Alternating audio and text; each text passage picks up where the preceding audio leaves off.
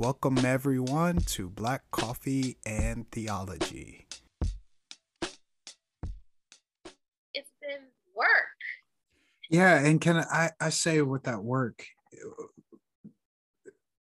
well, backing up just a little bit, I, I think, yes, there's a pandemic. And then I think in the midst of that, we had the pandemic within the pandemic is how have Black people suffered, mm-hmm. you know, in these years. And we know what has been on full display while we've been on lockdown is the brutality on Black bodies. Mm-hmm. And that has created a pandemic of the mind where for a lot of black people our soul is sick right and and so not only are our bodies dying but our souls our very souls and our spirit are sick and so i think that that the hopelessness then for the black person looks completely different i think than any other uh, person. Not better not worse whatever. It's different. When it you're very different. yeah when your very soul is sick I, I think there were some days during lockdown where i would feel who don't get me emotional child where it's like my soul is sick. And when you're seeing um you know that that breaking point for me was elijah mcclain and yeah. and his death and seeing that come to life that that meant his death and seeing what that that boy went through. Mm-hmm. I had to say to god my soul is sick here right? And and i asked god how can a black man have hope in this in this wicked land like it's not possible like and so when you say that work um there's no other word for it but work right? Like, yeah. truly, yeah. And I hear you. We do. We it. We are soul sick. I think my moment was Kalief Browder. Yeah. That was my soul sick moment where I'm just like crying out, Lord, how long? And for people who don't know Kalief Browder, he was a teenager. He was accused of stealing a book bag and he was arrested and sent to Rikers Island, and he was held there for like two years at least. Yeah. And he was beaten and abused. He was put in solitary confinement as a teenager, mm-hmm. and um, just waiting for trial. There was no evidence that he had stolen his book bag. He was just arrested, sent to Rikers Island. His money, his family didn't have the money for bail.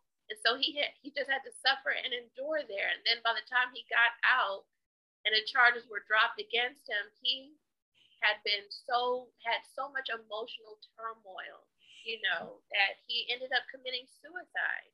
Yeah. And just the pain that I could see in his eyes, on his face, with all that he had to endure and suffer. That was like my moment where it was like, Lord, just as you said, how can we have hope in this evil, racist, corrupt yeah. country. You know, yeah. that's where like my militancy like boiled back up because yeah. I'm like, look, why do we have to keep burying our sons, our daughters, our husbands, our wives? You know, like why? You know, it's just and then to top it off, and then the role, because you know, we went from the whole world in an uprise over George Floyd rolling right, you know, that was during the pandemic, but then it's like then the oppression of the pandemic. So it's like we're carrying so much. And then it's like black people, poor people, you know, we're carrying the burdens of a lot of these things right now. Like they're talking supply chain issues. There's no food in the grocery store. We're losing jobs. You know, Biden keeps talking about, oh, the economy is doing so great. We've added all these jobs. But then at the same time, it's like, well, black men are the most unemployed demographic right now. Unemployment for us has gone up. And that's yeah. even in my own family. My husband yes. got laid off during the pandemic last year. So, you know, he has a college degree. He's a GIS specialist, but we're in that statistic. So it's like we carry a lot. You yeah. Know, carry a lot. Yeah. You know, and, and the worry of our children. I have a son, he's autistic. He reminds Elijah McClain reminds me of my son. My son is 10.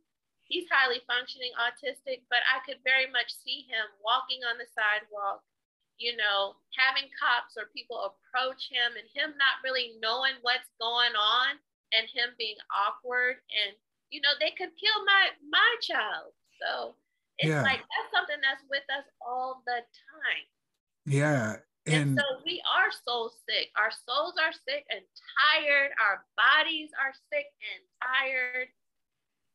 You know it's work to maintain hope you know. It is work yeah, and there's no easy answers. And I think right. if there's one thing that we could illuminate here, there isn't, and I'm glad you said work because child, I, I don't want to make it seem like there's one prayer you can pray. Like when I when I like when we're saying there's a soul sickness and there's a need to cling to God and for God to show up in practical, tangible, evidential ways, that's for real, right? Like that, that's like for God to come in the room and to touch this soul sickness, like there's a need. There's and we we laugh, but there's like there's not an essential oil alive that can heal this soul sickness, that worry that you're talking about, that worry that goes down into the gut. I just started driving at night for the first time since learning about Elijah McClain. Mm. And but still the worry and the fear are there, right? And um and all the names of deceased black bodies stay with me. You know, Breonna Taylor stays with me heavy on my heart. And I I think part of hope for me is acknowledging the reality right? I, I think sometimes when hope is talked about in theological spaces and Christian spaces, it's like, you know, you push aside the reality and you're like, let's hope in God, you know, beloved, like, let's go, let's go, let's go. Yes, yeah, God, yeah. You know, it's a cheerleading practice. And I think for me, what I found, both in the word and in my own life, I can't access future promises or any type of relief until I'm honest about the barrenness that I feel. And that's what I find in your your story is you're fully embracing of all the barrenness and that which is not here, right? And that the ashes are part of the story, right? And we can't ask people to hope and call it good when there's ashes in the cup right? Like like part of hoping is saying no there's ashes. Stuff is burned down. And then we can talk about constructive hope eschatological hope um, how can god show up now in this moment? But we have to acknowledge this moment right? Right. Mm-hmm. absolutely. Um, definitely acknowledging like lord i'm broken I hmm. my cup is empty. I have nothing left. Um, those have been the moments where I could feel things shift in my life, where I finally just, you know, let things fall apart. Um, yeah. There's a book that somebody uh, sent me, and it kind of has like some Buddhist type principles in it, and one of it is just let it let it all fall apart. You know, mm. because a lot of our um, the struggle comes from trying to hold it all together and maybe it's not supposed to be held together maybe let it fall apart. And you know and just thinking about things what's going on in the world right now for me that kind of gives me hope because i look at it as look a lot of things are being shaken right now. A lot of things are being exposed and it's not comfortable for us. It's not. But in order for these things to be um, torn down, these systems that are so detrimental to us, our health and safety, they have to be torn down.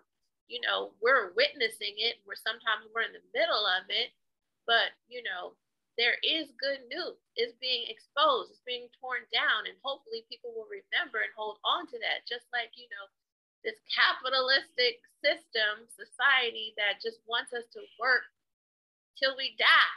You know? Exactly. There can be a deadly virus out here. Like that is a sick society. Like that mm. is sick. It needs it's something that needs to be shaken. It needs to be torn down. It needs to fall down. You know, yeah. because um before COVID nineteen, people we were sick. We were sick people, yes. you know, high blood pressure, heart disease, strokes, and all that stuff. And black and poor people more so than the rest of everybody.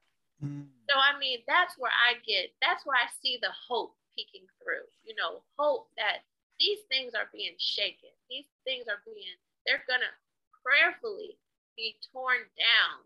You know, and hopefully people will remember. You know, remember how these systems, these people in power, how they responded to us when we were crying out for help, for some relief, and the way that they responded was, "Oh, just stay home five days and then get your behind back to work. Yeah. You know. Um, so I mean that gives me hope. Yeah, I hear that. Yeah. yeah.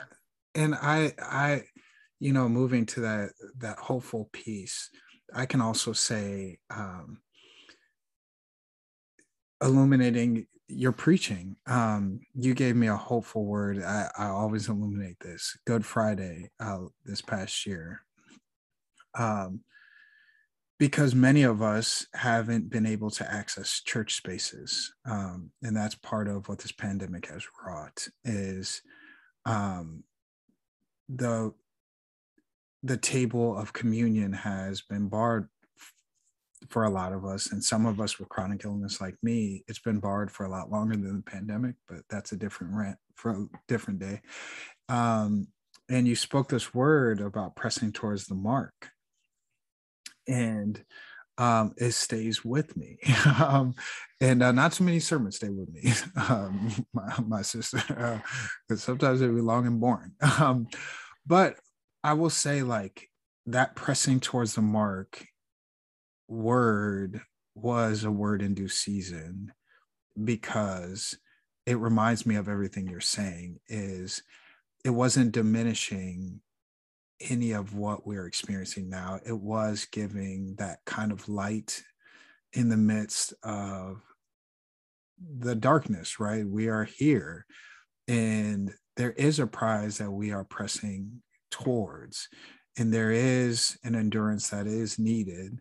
Um, and there's divine empowerment that is available. And so I, th- I think of that right now as you're talking, right? Like that, that word that you illuminated for us.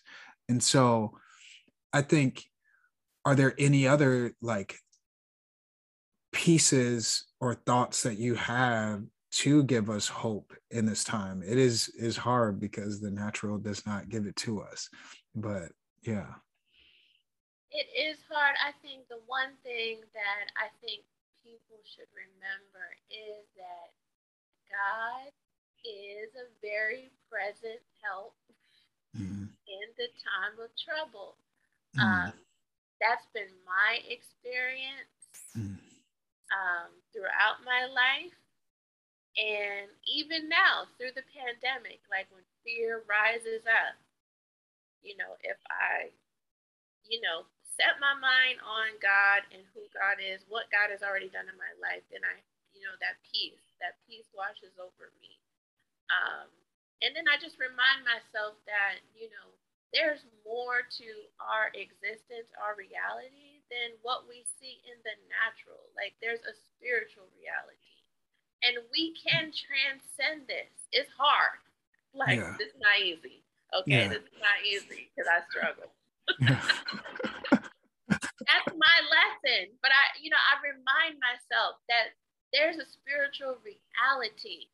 And just like what you tweeted today, that I was like, my my um what was it again? We therefore, have, therefore, since we are surrounded, surrounded, we yes. are therefore since we are surrounded. Yeah. And we have to constantly remind ourselves that we are not alone. We are mm. surrounded. Mm. Um, there are more for us than against us. Mm. And so that gives me hope. You know, because when I think about the situations like people with COVID dying in the hospital alone, and oh my God, what if that ended up being my fate? Like, I try to remind myself, just strengthen myself, knowing that no, I will never be alone because the Holy Spirit is within me, you know. Mm. The Lord said He would never leave me nor forsaken me, and that has been my experience. I mean, you know, I had two babies by myself. Mm. and you know, the Lord carried me through each day. I mean, having an infant is not easy. and you know, yeah. combine that with grieving your husband, you have a, a newborn, you had you lost your husband, you're in grief. Then I lost my job too. like three months after my daughter was born, I got fired. so it's like I had no job. I had an autistic, well, I still have an autistic son, but he was nonverbal at the time. And it's like, but God carried me through. And I seriously, people thought I was going to die. They literally thought I was going to die. They thought, some of my doctors thought I was going to die from a broken heart syndrome. Hmm. Um, my one of my doctors thought I was going to die from postpartum depression, which is real. Um, yeah. Because with my first child, I had postpartum anxiety bad, but um, they thought I was going to commit suicide after my husband died and I gave birth to my second uh, child by myself. But it's like every day, God met me in every day, every step that I had to walk. I did not walk it alone. I mean, I don't know how to describe it, but I just had, I, God gave me the strength.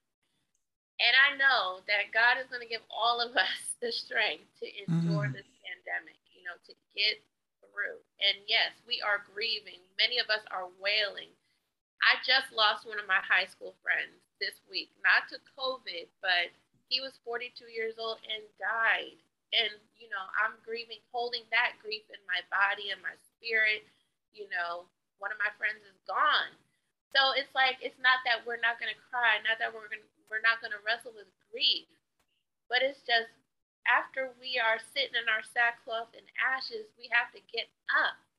You know, we have to get up and walk out the faith that we say we believe, you know, stand on God's word. I know that sounds churchy, but I mean, that's what we got to do. We, you know, we're surrounded. We have a cloud of witnesses. You know, they've gone through these things too. And look, they made it. They're cheering us on to keep running our race with perseverance. Mm-hmm. So we have to run our race with that same faith and hope. I mean, that's all we can do. And mm-hmm. I do mm-hmm. believe that God gives us glimmers, visions of hope, of what can be if we don't give up. I do believe God will give you the vision, the glimmer of hope, the dream, something inside that you can't explain that keeps calling you, calling you out of the ashes to get up. You know, what did um, God say to Elijah after, you know, he wanted to give up, he wanted to die. Yeah.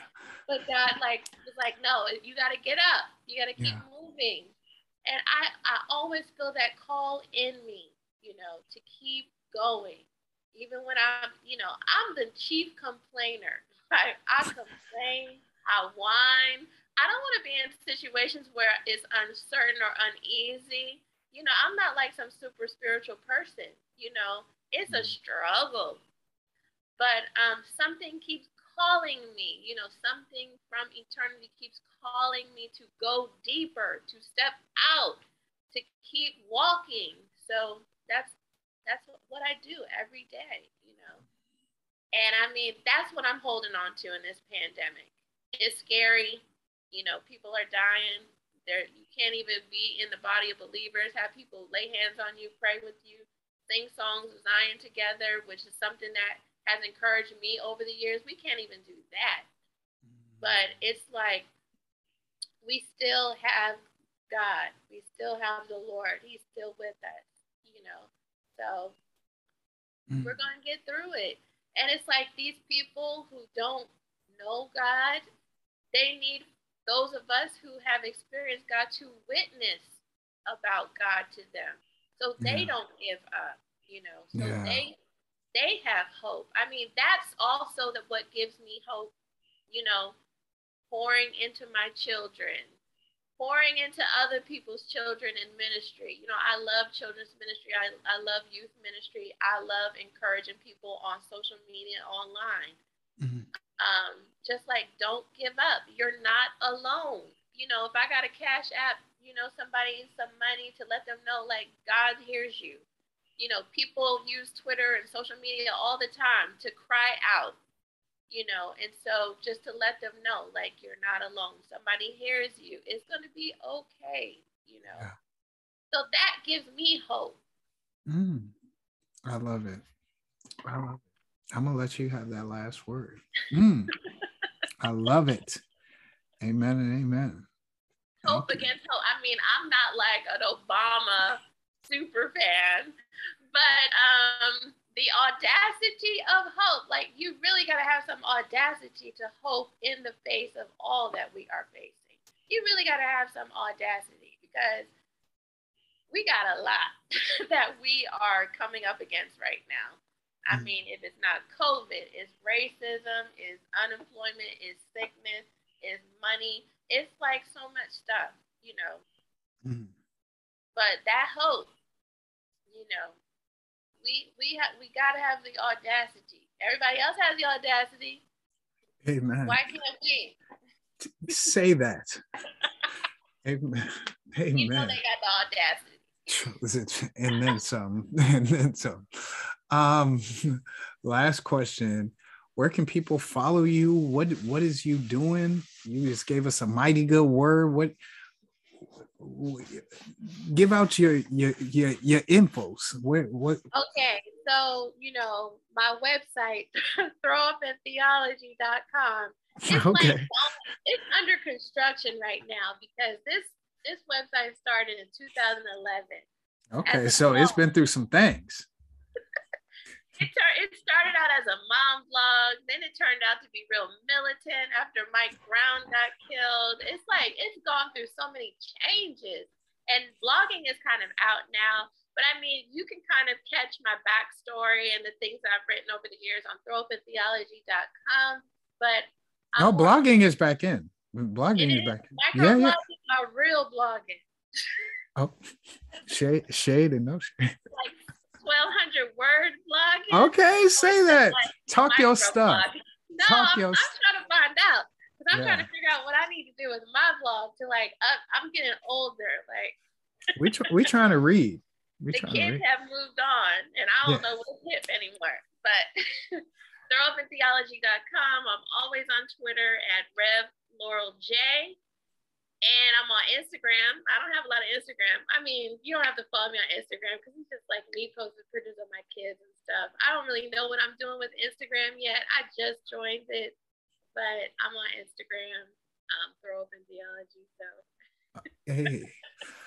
Hallelujah. Let's let's okay. All right. Especially on the Twitters, uh, it's a it's a fun it's a wild and fun ride. Oh yeah, I'm very active on Twitter. I'm let's go. I love it. Going in. I, I love it. Quiet, like no, you don't. But um, but all right, everybody. Uh, I told you this is a good time. but thanks for coming on. Thank you.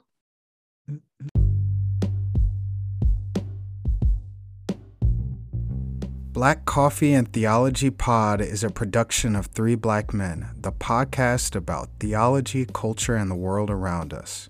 Follow us on Twitter at Three Black Men. If you like the content that you are receiving here and want to receive more, whether that is in longer conversations, essays, devotions, and videos from either myself, Sam, or Trey, please sign up for, for our Patreon at patreon.com slash three black men. Don't forget to like, rate, and review Black Coffee and Theology Pod as well as Three Black Men.